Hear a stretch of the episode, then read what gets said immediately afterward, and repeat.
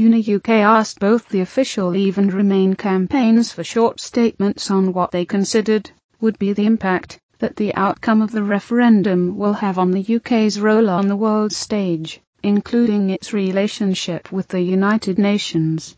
Specifically, UNA-UK asked 1. How will the outcome of the EU referendum affect the UK's role on the world stage, including its relationships with another multilateral institutions such as the United Nations?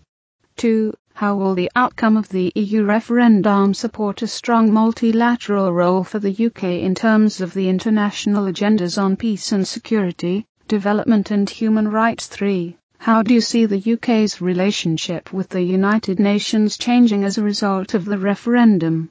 Here is the statement from the Vote Leave campaign. You can read and listen to the Remain campaign statement elsewhere on this website. Statement from Vote Leave 1. How will the outcome of the EU referendum affect the UK's role on the world stage, including its relationships with another multilateral institutions such as the United Nations? Leaving the EU will promote the UK's ability to play a more effective, more independent role on the world stage, one that is more aligned with British priorities. By definition, Brussels only adds value to our foreign policy insofar as we agree with the action being taken. But our weight in the EU and our ability to defend our corner has declined steeply over the 43 years we have been members. In theory, the EU's common foreign and security policy requires unanimity. This can be a recipe for paralysis. Additionally, the EU's definition of foreign policy excludes areas such as trade and development. Decisions on these issues are subject to qualified majority voting so can be pushed through against British opposition.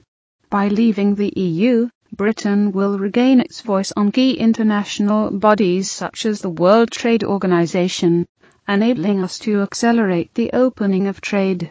The EU has failed to reach an agreement with any of the world's major economies. The EU's ambition to take over national representation on financial bodies like the International Monetary Fund was set out explicitly in last year's Five Presidents report. This would be a serious risk given the hostility in much of Europe towards Britain's strength in financial services. 2.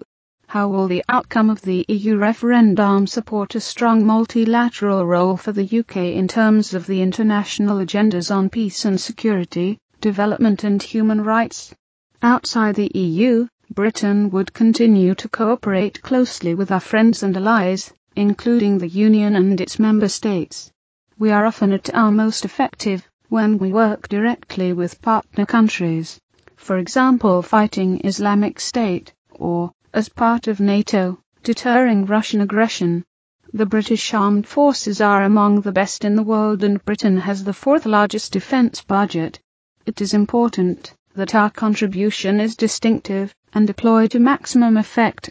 European cooperation will continue to be vital in many fields where it already exists such as air travel, sanitary controls, disease and counter-terrorism.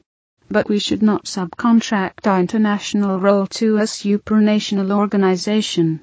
As we have seen with the EU's faltering and divisive attempts to deal with mass migration into Europe, trying to harmonize the policies of 28 countries with often very different interests can be counterproductive. There is no need for a European army.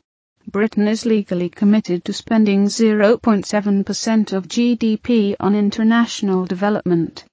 This will not change. We will continue to seek improved results in development, human rights, transparency and the fight against corruption. 3. How do you see the UK's relationship with the United Nations changing as a result of the referendum? The relationship would not change significantly if we left the EU. Britain's permanent seat on the Security Council is central to its ability to play a useful global role, and the UK will retain it while continuing to support wider reform of the Council. In November 2015, the European Parliament endorsed a report calling for the abolition of the UK's seat on the UN Security Council. Its preference was for the EU to become a permanent member of that body, with one permanent seat and one single vote. Leaving the EU will remove the threat of Brussels taking over the UK's role. By leaving the EU and taking back control over our foreign policy, Britain will become more engaged internationally, not less.